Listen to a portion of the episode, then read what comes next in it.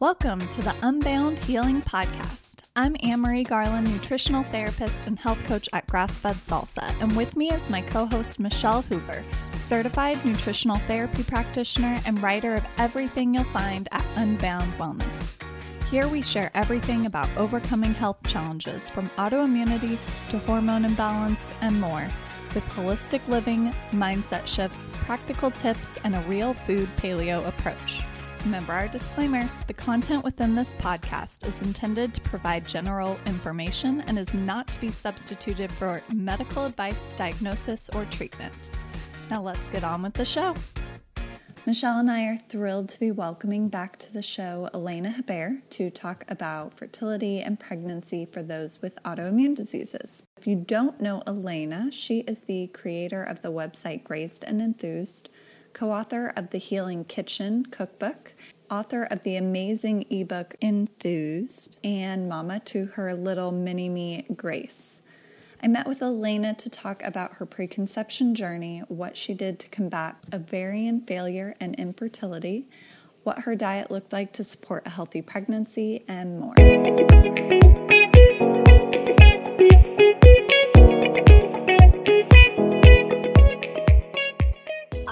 Curious, Alaena, what's new in your life? Um, new for me professionally, I just released my first ebook um, that I published all on my own called Enthused, and you can get that on my website. And that was a big project because I was acting as recipe developer, photographer, editor, writer, all that kind of stuff. So um, I'm glad that's off my chest just in time for the holidays. And new personally and related to our podcast topic today is my daughter just started um, preschool two days a week a couple weeks ago. So that's like a whole newfound freedom for both of us. And it's been really healthy and nice to have some of that like bodily space again where I'm not constantly needed and constantly have a kid attached to me. So um, it's been nice. Yeah, that's so exciting. Um, so for me, when we record this, I know we keep going back and forth because this is so much in the future.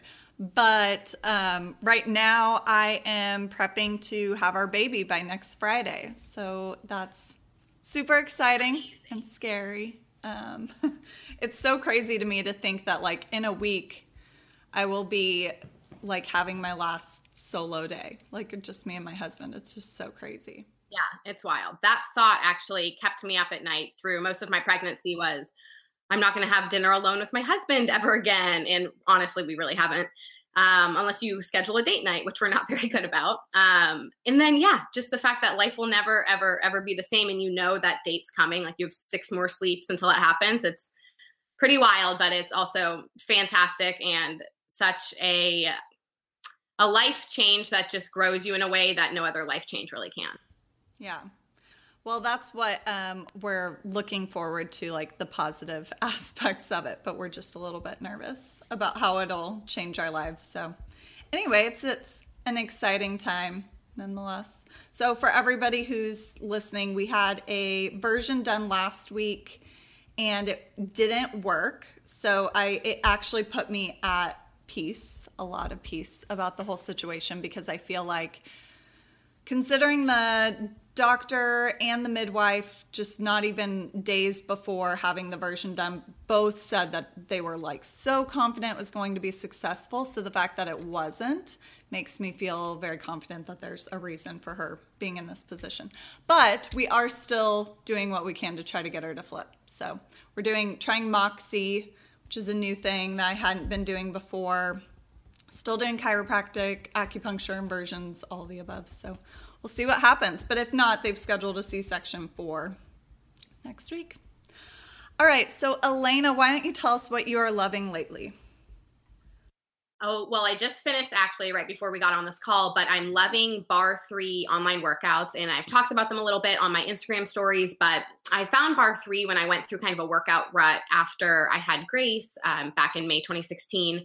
And I was trying to find the right exercise for me that wasn't overtaxing my body since I'm on my feet all day with her and not getting the best sleep and not the best diet anymore and not regular consistent meals.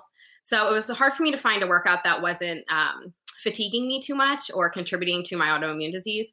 So I found Barre3. Um, Haley Staley recommended it, and I'm so glad that she recommended it because it's actually helped rehab my pelvis postpartum. Almost 18 months later, like my pelvis was still super rotated, really out of balance, even with weekly chiropractic visits. So Barre3's really helped uh, restore core function, restore pelvic floor function, and strength and stability throughout my trunk. So I really recommend um, those workouts. They range from like 10 minutes to 60 minutes, so you can fit them in during your day at home. And you can do them online on barre3.com. You can sign up for a monthly subscription, or you can go to a studio. I think they have 130 studios around the country. They just don't have any in my town but that is yeah i've been trying to do that three times a week and really loving it and seeing really fast results. Like within a couple weeks i saw results. Yeah we just recorded an episode with a um, autoimmune strong that's her website autoimmune strong in her online program. Um, so she's a autoimmune fitness expert and we were just talking about how or i was just talking about how bar classes have been like the one thing that really I see change really quickly in my body. And so even though I gravitate more towards like HIIT and boot boot camp style workouts, those bar classes are just so effective. So I'm excited to try those. Yeah. Okay, so let's get into the topic. Why don't you tell us about your path to conception? Okay, so my path to conception was not just a year long or two years long, it was over seven years long. I was diagnosed with premature ovarian failure in my early 20s, which was a very emotionally difficult diagnosis for me to receive and really was kind of the hallmark of my 20s, like what everything I was doing with my health was gearing up towards. Uh, it wasn't, I have Hashimoto's. Um, I think we talked about that in the first time I recorded with you guys a few months ago, but me healing and me starting AIP, my end goal wasn't to get my Hashimoto's in remission because that was just such a small piece of it. My end goal was to restore my fertility and to have children because that was what was going to make me happy. Getting my Hashimoto's in remission was hopefully going to happen along the way, but my main goal was having my own baby. And specifically, I really wanted a daughter. So that worked out really well because my firstborn is a little girl named Grace. And it was a long road. I did a bunch of different alternative and conventional medicine. Um, it would take me like an hour to explain everything that I went through with that. But eventually, I found a really good functional medicine doctor. We um, did certain like nutritional protocols while I was on AIP, certain supplements. Um, I started some compounded progesterone for four months, and that helped restore my cycle. So, one of my hallmarks of my infertility was amenorrhea and, and ovulation. So, I wasn't having a period. I also wasn't ovulating, of course. So, that was almost a decade long. So we had to reverse all of that and like really help my body remember how to create hormones and how to use those hormones for the purpose of reproduction. So within, let's see, I was on the progesterone for four months and then I actually took myself off of it because I just felt like I was in a better place and I wanted to see if my body was going to left off. And in fact, I was able to conceive on my fourth cycle after I got off the progesterone. So that was kind of amazing, like a miracle. We weren't trying, but we weren't not trying. I had just finished my master's program and was starting my career. So it wasn't the ideal time to get pregnant, but it's what the universe had in store for me. And I wouldn't have changed it or had it any other way. So that's kind of like the short of my uh, infertility and conception journey. But if you have any specific questions, I can answer those. Did so? Did you use any particular type of testing to find out about like needing progesterone? Yes. So I did both the four point cortisol salivary test. And I you might know the company that does that, but they also include your estrogen, progesterone. I think it's like four, three or four types of estrogen in there with your saliva. And we were using that, tracking it every three to four months to see if the supplements I was taking were making an um, having an effect, a positive effect on my hormone levels, and they were. So once we saw that positive trend going up, that's when I felt comfortable getting off of everything and seeing how my body did uh, after that on its own. And the real testament to everything coming back into play for my reproductive hormones was after I had Grace, breastfeeding. So breastfeeding suppressed ovulation in my period, but at 13 months, I got my period back. And that was the first time I had naturally gotten my period um, except for the four months prior to getting pregnant in almost a decade. And then ever since then, I've gotten my period almost every 28 days and I'm ovulating. So this is my body, you know, com- pregnancy almost reset me in a way. Like this is my body functioning at an optimal level and like it functioned before my autoimmune diagnosis. So what do you think was like the main catalyst for for like fixing all of your hormone imbalances? The main I mean the main catalyst was my goal for having a baby and I was experiencing a ton of anxiety as I was going through my master's program and um just a lot of anxiety and just not feeling like myself and just constantly being worried about the future and whether or not I'd be able to have children honestly. It was that was really the main driver. All the other symptoms of Hashimoto's are really things that I could live with um because they were physical symptoms and I tried not to let them get in the way of me leading a really uh, healthy and fulfilled life but the thought of not being able to have a child was really my main driver yeah, that was always my motivator with AIP as well, just to kind of prep myself for having a baby.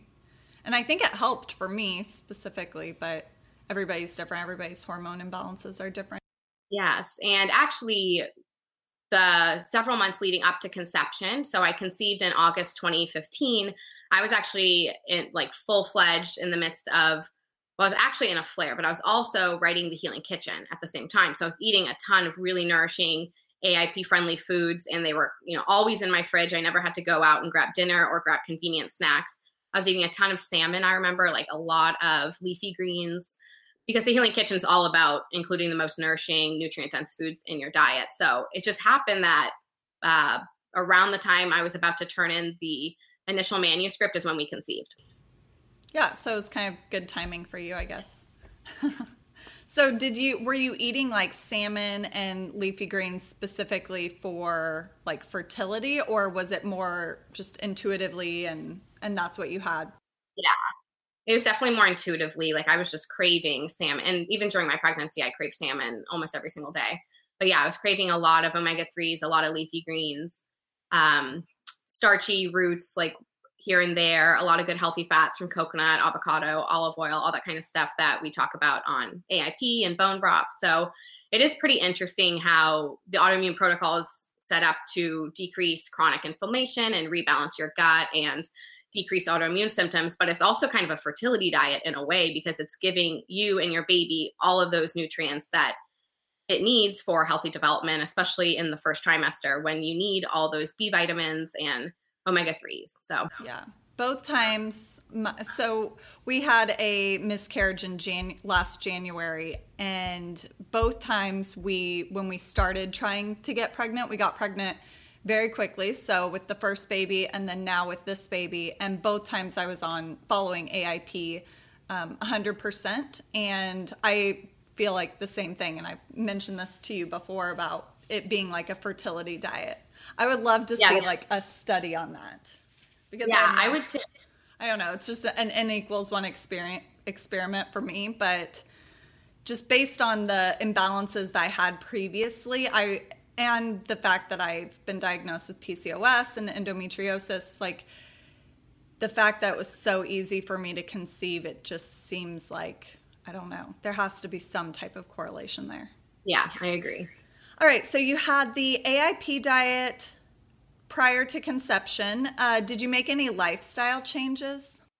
Um, well, I was at a very stressful point of my life, um, working 60 hours a week on the cookbook, and then also in a full-time master's uh, full-time master's program, and doing my master's uh, research thesis project, and getting that wrapped up all at the same time as handing in the Healing Kitchen manuscript. So I definitely wasn't in a stress management state by any means which is kind of interesting. I really wasn't in I wasn't in the best place emotionally when I conceived, to be quite honest. I wasn't in some like Zen place where I was doing yoga and meditating every day and doing belly breathing or anything like that. It just, it, it happened when it happened, probably because we weren't trying and uh, we were just kind of living life and going through through life. And I was still, you know, doing doing what I could with eating the right foods. And I also, because I was in a flare, and I think I've mentioned this, I don't know to you before, but um, maybe on another podcast. But because I was in a flare, I'd actually gained 30 pounds on my usually small frame. And, and I think that extra weight, even though I didn't like it and I was uncomfortable with myself and none of my clothes fit, that extra weight I think did help signal to my brain like this body can sustain a pregnancy. So that was also kind of a blessing in disguise. At the time, I hated it, but then it also resulted, I think, in a big part with me conceiving. Yeah, the fun, I just remembered. So, like, the very first day that I met you, you told me and, and the friends that we were with um, that you were pregnant. You were like, I haven't even really told anybody yet. So yeah, we like first people I told besides my husband. I think I was like eight weeks pregnant. It was like my I just moved to Austin, so this was the first girls' night I was attending. I remember like sitting on the floor at Leslie's apartment, and I was like, I can't drink wine because I'm pregnant, and I just had to tell somebody, and I was like, I don't even know these people, so this is perfect. Like, if something happens to the pregnancy, or if, if you know I can't sustain it, like at least it's not my family that I have to talk to about it right away. That's kind of where my head was at. Because during, I think during that phase, I still was in that fearful place um, of just kind of being in awe that I got pregnant and also being scared that I wasn't going to be able to sustain it because I was in a Hashimoto's flare at the time. So it was kind of a like a relieving situation for me to finally tell people. So is that why since you were having a flare is that why you chose to stick to AIP during pregnancy? Um, well, I had some reintroductions that I did bring through pregnancy, but I didn't reintroduce a ton of new food. Like I didn't introduce nightshades or anything like that during pregnancy. I did have dairy once because I had a very strong craving for pizza. So I was like, let's try it. So I went and got a gluten free, nightshade free pizza and I got a sinus infection the next day. So even with my immune system suppressed during pregnancy, I still had a reaction to the dairy. So that was my cue of like, okay, let's just stick to what you know and what you know makes you feel the best. And those are also the foods that are going to help Grace grow into a healthy little girl. So, um, yeah, I so my reintroductions are rice and like seed spices and um, I'm not like a sugar Nazi. Like I will go and have some coconut milk ice cream or like a treat, like a gluten free treat and that kind of stuff. So chocolate chip cookies. I used to make paleo chocolate chip cookies during pregnancy all the time. So I didn't, I wasn't like super strict with myself, but I also made sure to include all the healing foods that I knew would be beneficial.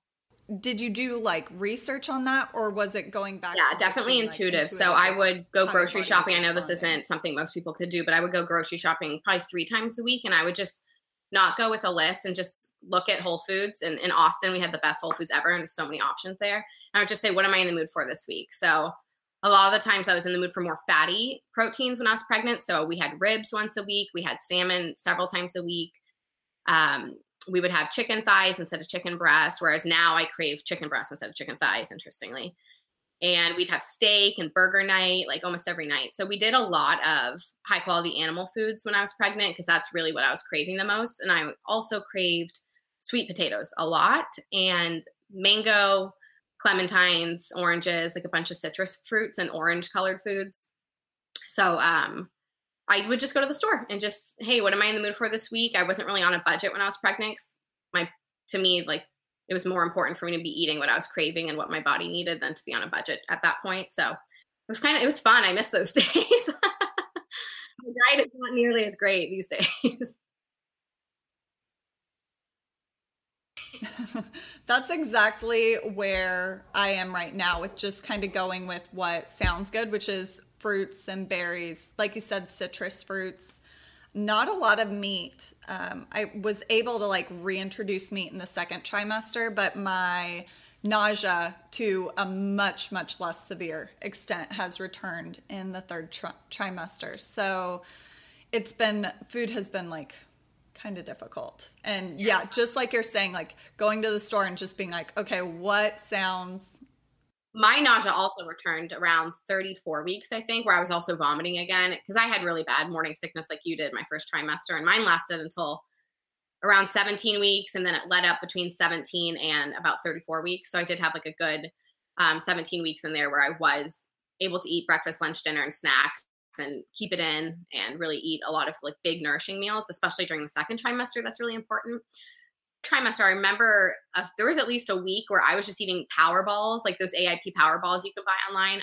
I would just eat those like two packs for breakfast, two packs for lunch. I try to get in like a salad and some protein for dinner.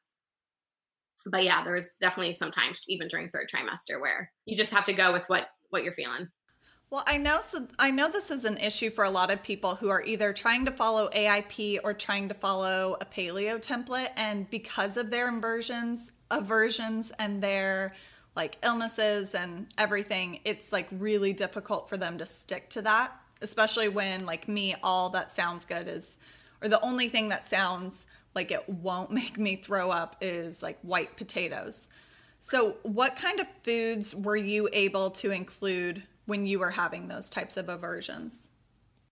So I remember my first trimester, we would go to um, Wheatsville, that co-op, and we would get pale. I forget the cereal is called, but it's called like Paleo Flakes. It's made out of coconut, and because I was having, yes, I think so.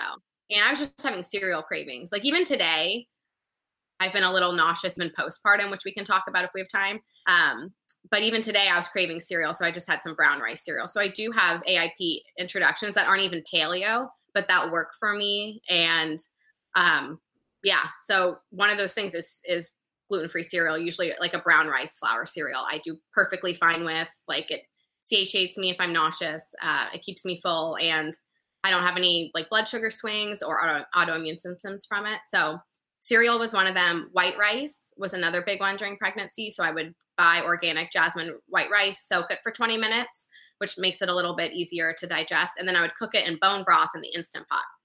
And I would always make meat with it because my husband's a big meat eater. But if I wasn't feeling meat that night, then I would just have a big bowl of white rice and then I'd put coconut aminos on top. And and I had bone broth in it. And I was like, I'm calling it a day. I put some, you know, sauteed kale on it, and that was my dinner sometimes. So it's okay. Like I think there's a fear, and I get messages a lot from women on AIP who are pregnant and they're so scared to stray from AIP during pregnancy. But you have a couple things on your side. Your body doesn't want to turn against you during pregnancy. So your immune system is suppressed and you may be able to eat some foods that you normally don't tolerate.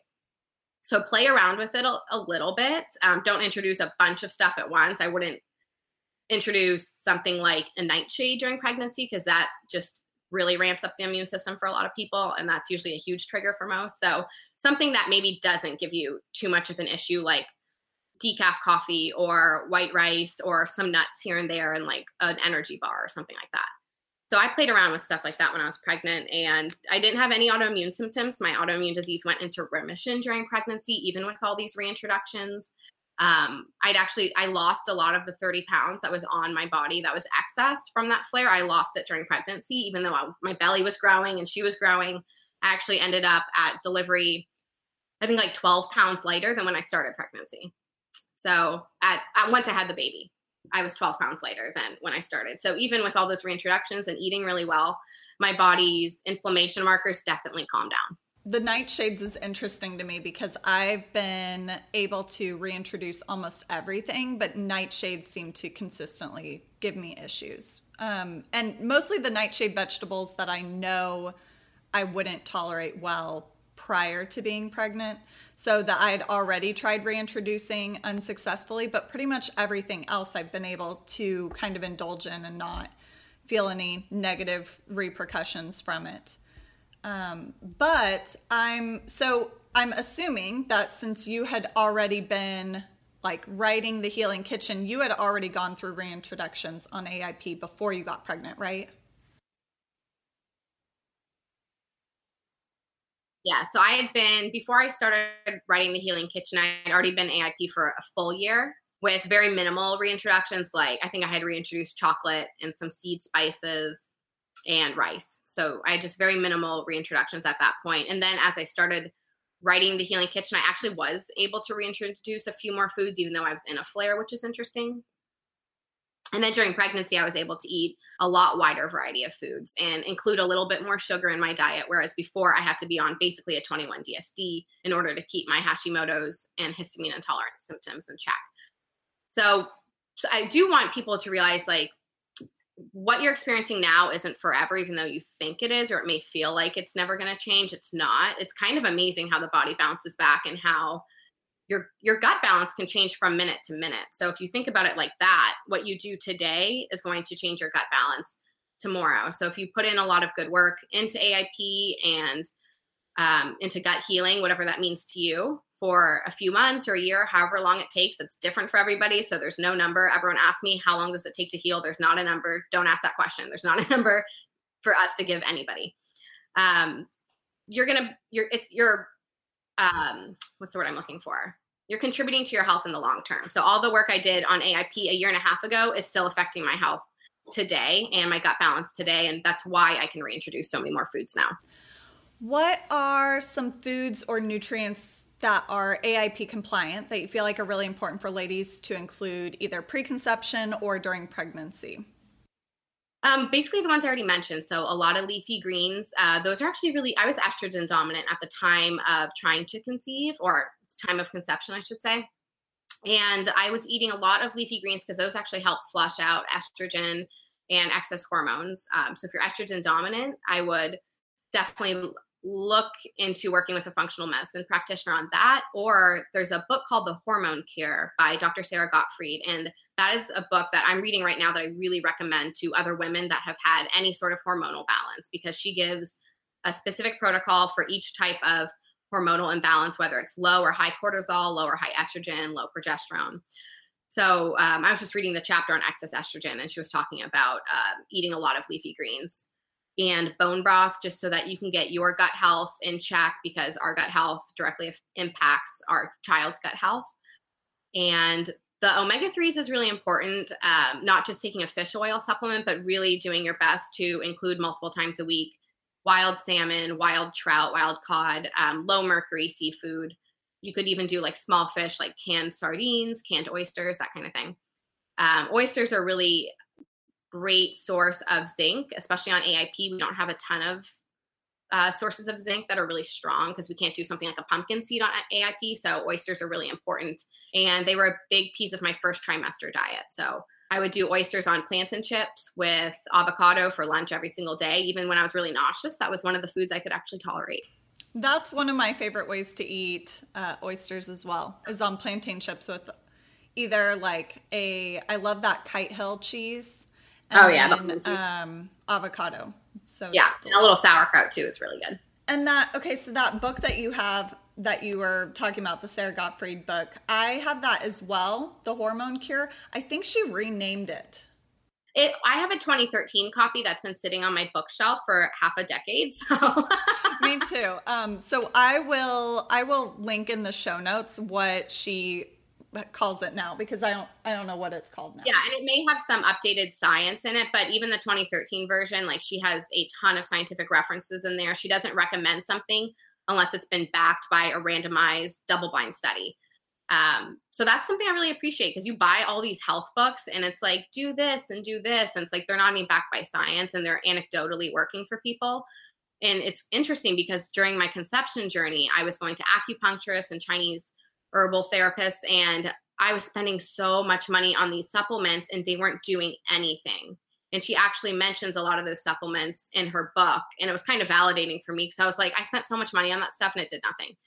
And then once I started doing more science based um, protocols, like AIP is science based, the compound of progesterone was science based, stress management is science based, that kind of stuff. That's when I started seeing more results. Mm-hmm. Yeah, that's good to know. So, what type of movement or workouts did you do while you were pregnant?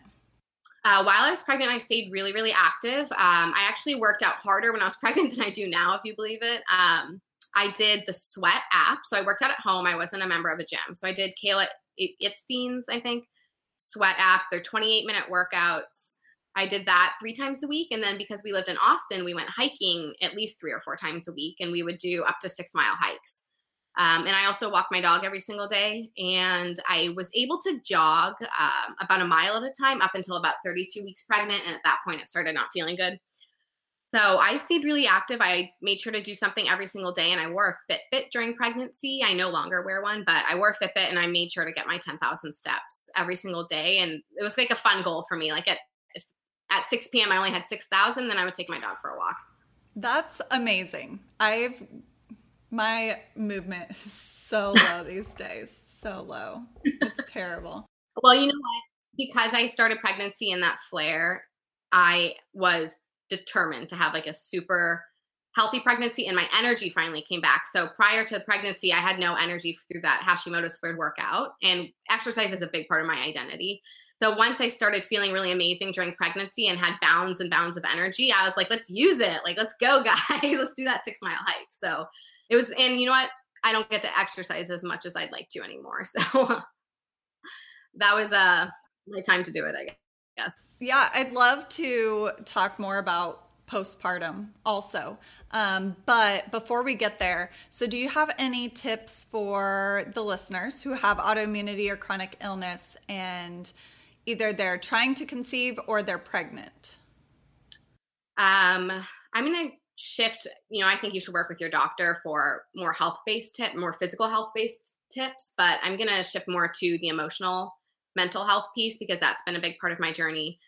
And it's and we always hear be easy on yourself, but I kind of interpret that as listen to yourself, understand yourself, think out loud like where is this fear coming from or where is this um maybe lack of insight or lack of trust coming from. And so what I do is I actually look at myself in the mirror and I started this when I was pregnant, when I was having a lot of fear about a miscarriage. I would look at myself in the mirror and I'd be, you know, tears streaming down my face, but I would say, why are you so scared? And then I would just blurt out, I'm so scared because I've been going through this flare. I'm so scared because I was in this volatile relationship in the past and I don't trust myself. I was so scared because I feel alone in this new city with nobody here but my husband, you know, stuff like that. I'd get really deep with it and even go back to my childhood. And those were really healing moments for me where I just kind of felt everything like my shoulders drop and my breath get a little bit looser.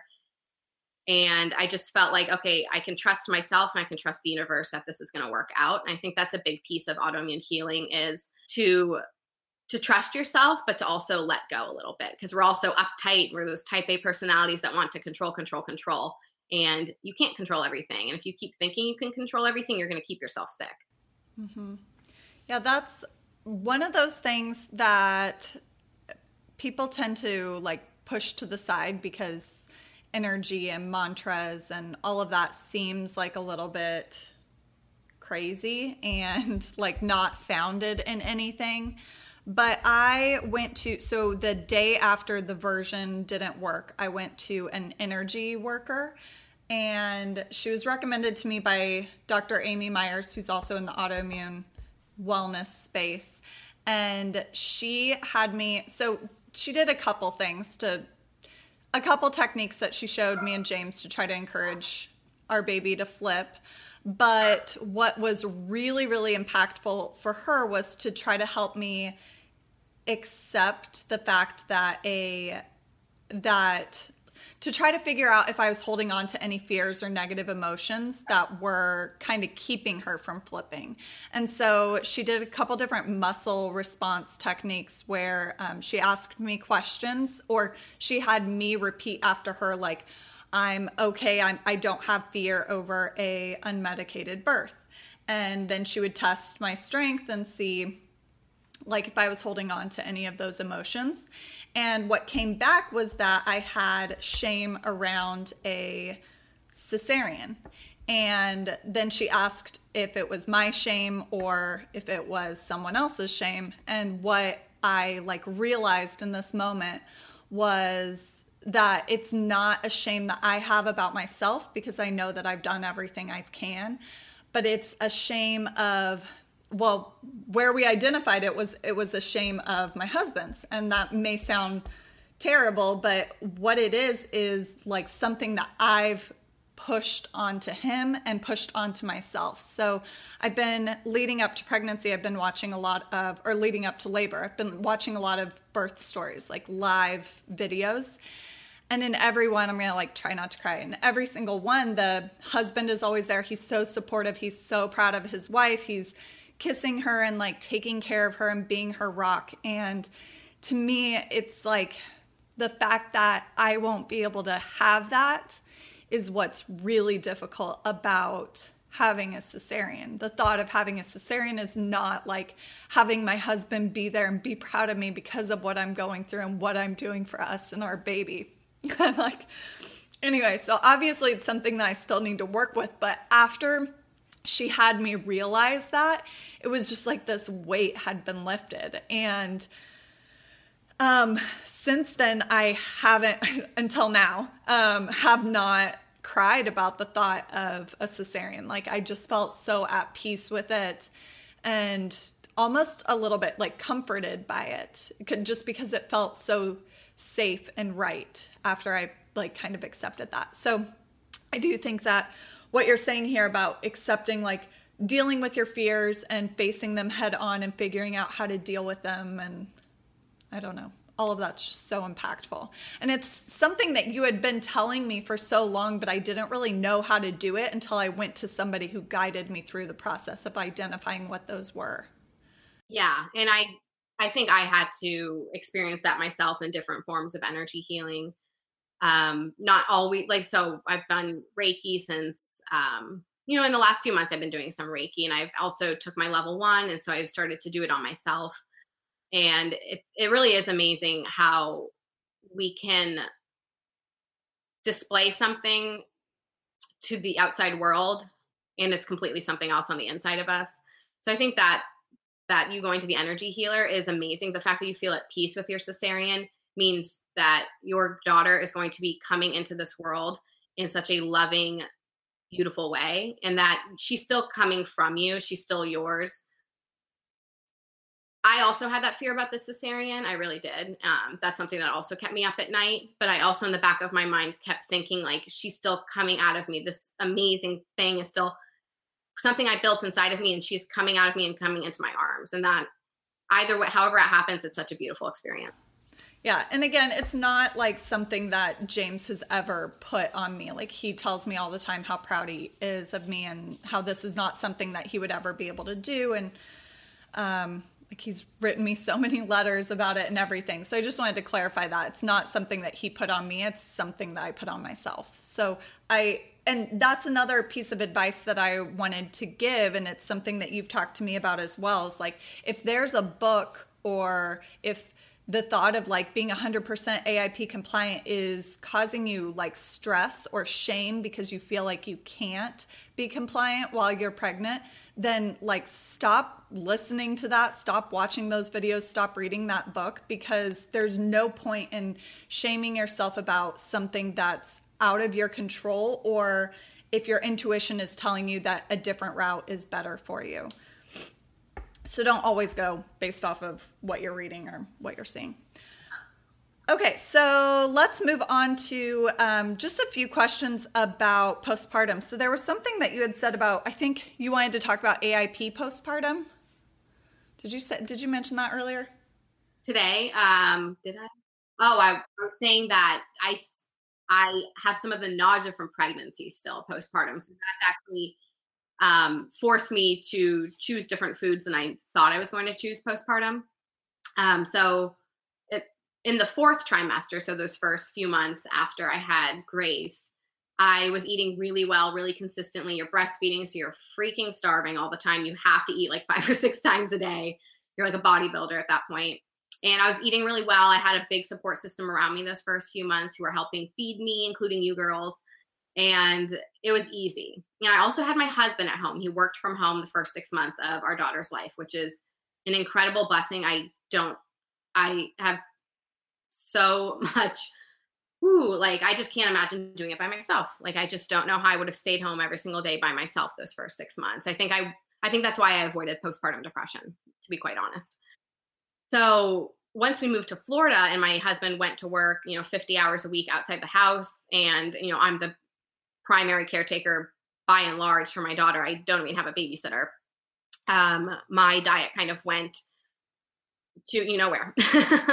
so, you know, I might skip breakfast some days, or I'm eating lunch on the fly, or I'm doing that thing that all moms do where you just eat the leftovers off their tray. And thankfully, Grace eats really healthy food. But that's kind of where I'm at these days. And I'm just being completely honest. I'm not perfect. I'm far from perfect now with my diet. But that is something that is I'm not a big New Year's resolution person, but that is my resolution for 2018 is to start taking care of myself again because that is something that's gone on the back burner. So, um, again, like postpartum, you have to be really forgiving with yourself with your diet. Like I didn't go into it thinking I was going to eat AIP again. I was just like, I'm going to try and eat when I can, and that's basically where I'm at right now. Like I'm going to eat when I can. So this morning. I made a uh, broiled salmon salad with spring mix and kraut and avocado. And the second I took a bite of the salmon, I didn't feel good. So I had to put that away. So I'm still kind of struggling with that postpartum, but it's something that I'm working on. And finally, that my daughter's in preschool now, I can go to a doctor because I'm really not a great example for a postpartum.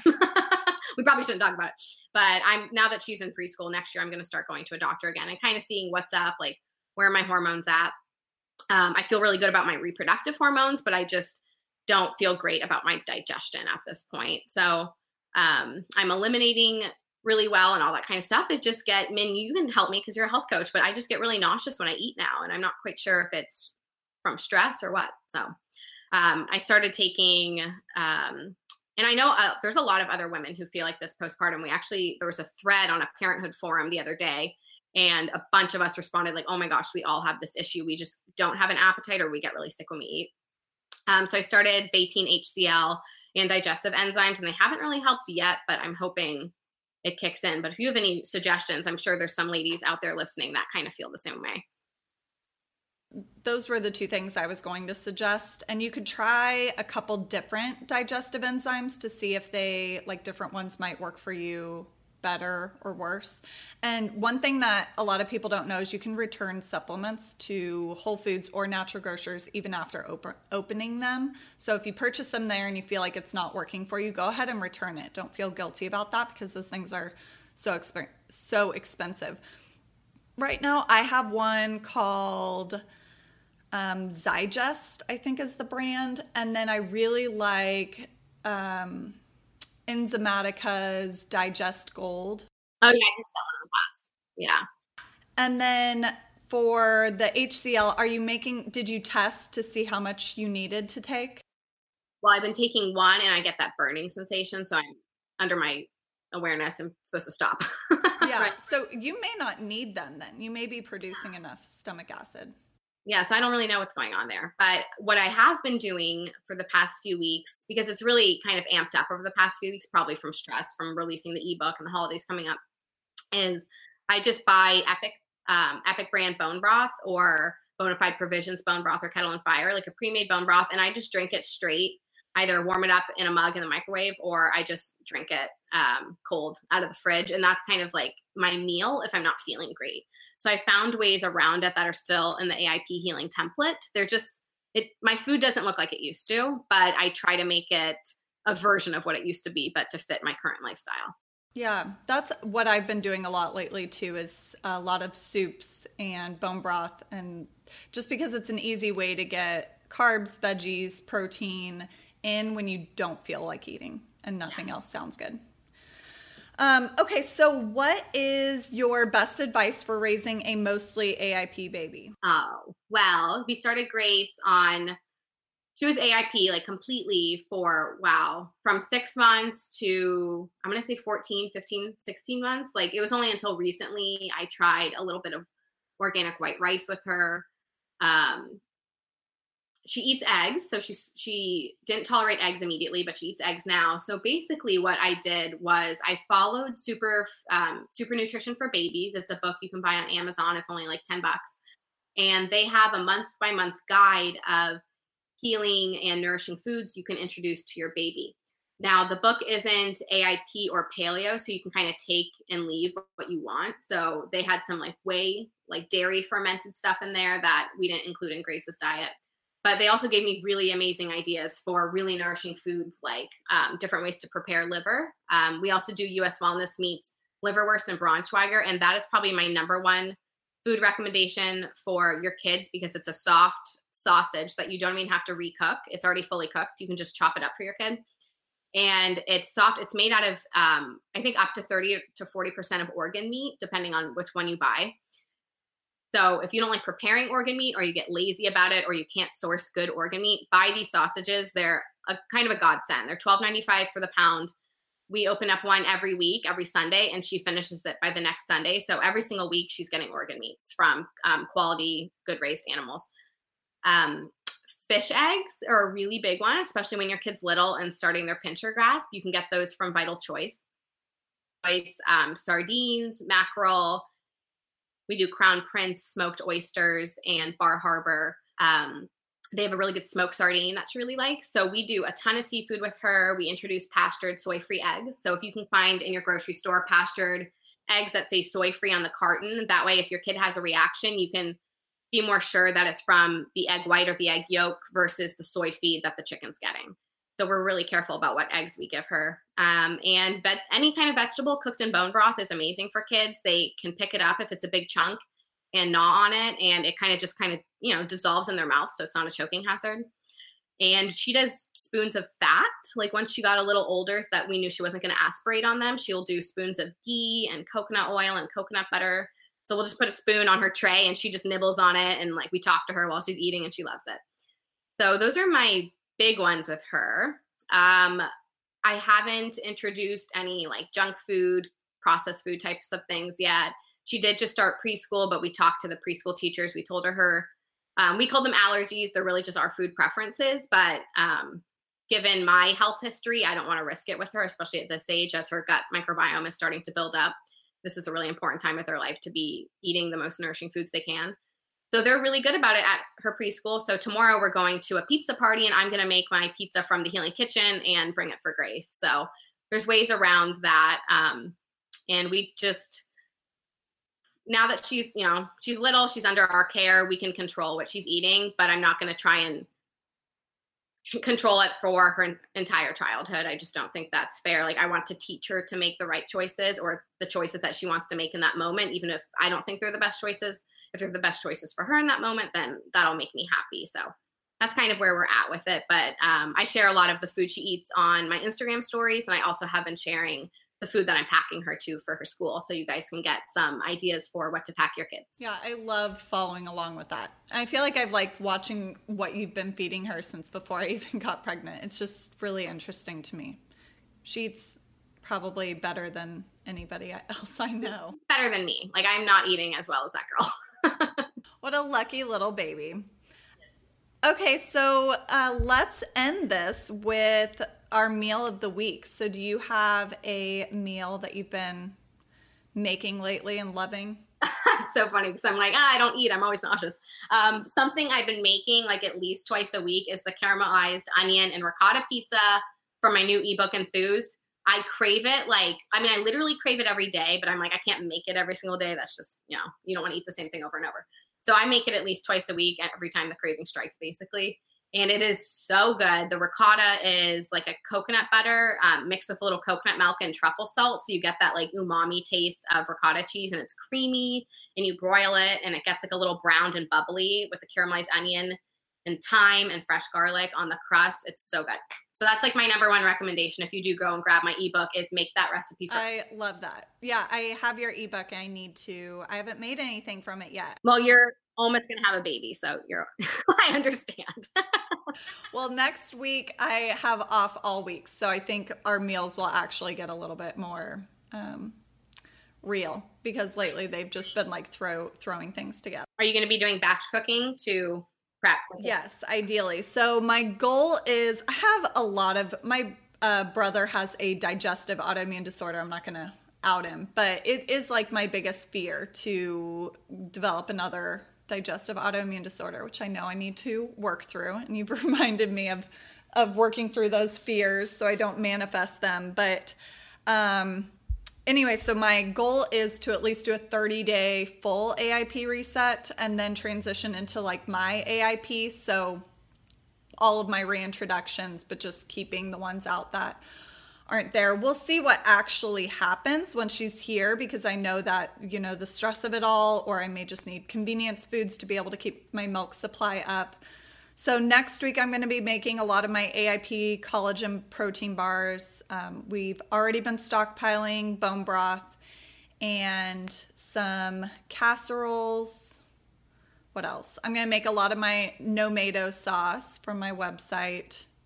But yeah, I'm going to dive into your ebook and then my parents are coming and then James's mom is coming so I'm going to use The Healing Kitchen which is my favorite cookbook and then your new ebook to have them cook for us. Yes, I was going to say don't cook for them. yeah. Yeah, i have already had the conversation with them that was like okay, you're not coming to help me take care of the baby. You're coming to take care of me while I take care of the baby. Like exactly. That's that's kind of amazing you can just say that to them because that's that's what you're going to need most likely. Yeah it was a more difficult conversation with my mother-in-law but the way i framed it was like oh i heard of this new theory where like in chinese culture you're supposed to, the the concept is that you take care of the mother and that's what she needs during that time. And so I, I framed it as that as like oh this isn't what i'm asking for. This is one new thing that i've heard of. And she thought that it made a lot of sense so she has kids of her own she did foster care um, but with my parents i'm so comfortable just being like nope this is what's happening so yeah, they wanted to be like at the cesarean, you know, since it's scheduled out. They're like, oh, my mom's like, I, I can't keep your dad away from the hospital. I'm like, okay, well, only one person's allowed in at a time. So don't plan on getting there until I'm actually like in my room. Um, which I don't know. I mean, I feel bad, but because I know they just want to be there, but I need a little bit of private time, I think. Oh, yeah, for sure. Okay, well, thank you so much for coming on and sharing your knowledge and your experiences with this. Thank you for having me again. Really fun. I love this topic. So, anytime you want to have me back, I will be back. Uh, why don't you let everyone know where they can find you? Okay, my blog is grazedandenthused.com. And then you can find me on Instagram under Grazed and Enthused as well as Facebook, and that's about it. I always open up my email, which is alaena at grazedenthused.com, to um, questions or anybody who needs maybe a little bit of encouragement. Um, it may be a little bit until I get back to you, but I like um, to offer myself to the AIP community and the autoimmune community as a friend. So if you need a friend who understands what you're going through, you can use me. All right. Thanks, Alaena. You're welcome. Thanks so much for listening to the Unbound Healing Podcast. Be sure to subscribe in iTunes and leave us a review. Until next time, you can find more from me, Anne, at grassfedsalsa.com and more from Michelle at unboundwellness.com. We'll see you next week. Bye.